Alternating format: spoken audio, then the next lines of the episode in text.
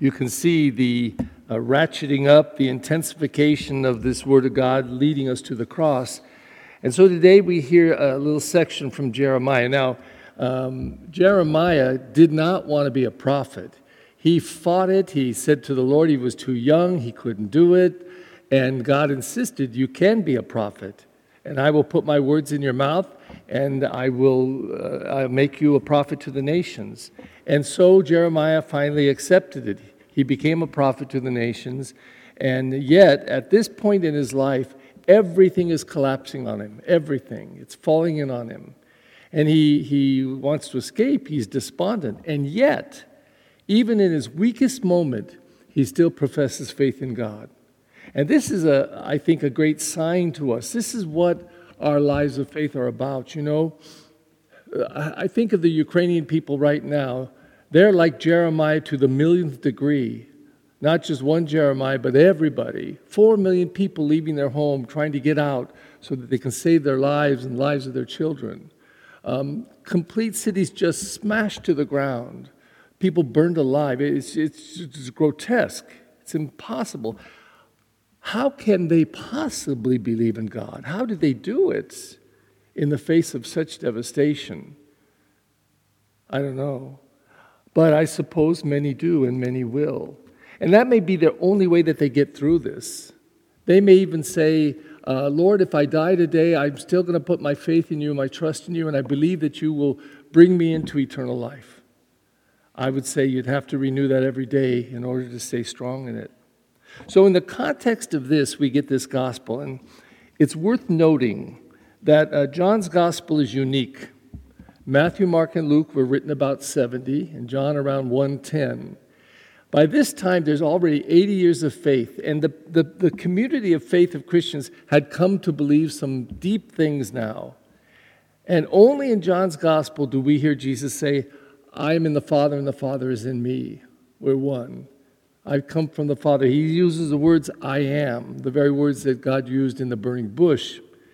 So only in John do we get almost a definition of Jesus Christ as truly human and truly divine.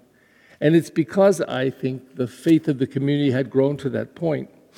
So, whether Jesus said those words exactly, you hear me say this all the time, we don't know. And it doesn't matter, but be, because what is true now is that the faith of this community had come to believe that thoroughly. And perhaps it was written right back into the words of Jesus so that we hear him speak it. But there's one other beautiful detail I mentioned in the Facebook page today that I wrote. Um, in all three Gospels, when they come to arrest Jesus in the garden, um, they come and arrest him. There's a slapping the face and, and a threatening of using the sword, and depending on the gospel account. But only in John does this happen. When they come to arrest, Judas comes with some of the guards from the chief priests and the, and the, and the Pharisees. And when they come up to the garden, come up to Jesus to arrest him, he says, I am. I am. Those words of, uh, and the soldiers, everybody falls to the ground. It's as if he knocked them over with those words. Because in John's gospel, this is the obvious thing that you notice. He's in charge. They don't arrest him, he hands himself over.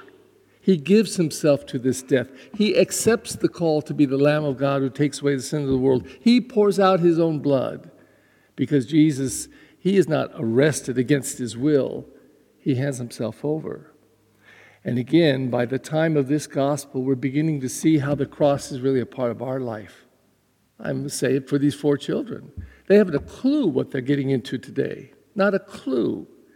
They don't know anything about faith. The littlest ones, they, they know two things mas leche and mas pampers. That's it. But uh, I see one there that's old enough to understand a few things, but not much.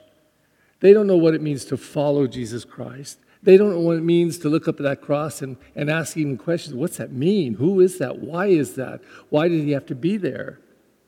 But least of all do they say, and Lord, I'm going to follow you there. I understand there will be crosses in my life. And they won't defeat my faith, they'll strengthen my faith. And like you, who on the cross, after all that was done to you, instead of hating, you loved and you forgave. That's the power of the cross. So, the job of the parents and godparents who are seated here t- today will be to lead these children um, to understand their faith in a way that they decide intentionally to be lovers and forgivers as often as they can, every single day, all the time, if possible. That's what it means to follow Jesus and to follow his word.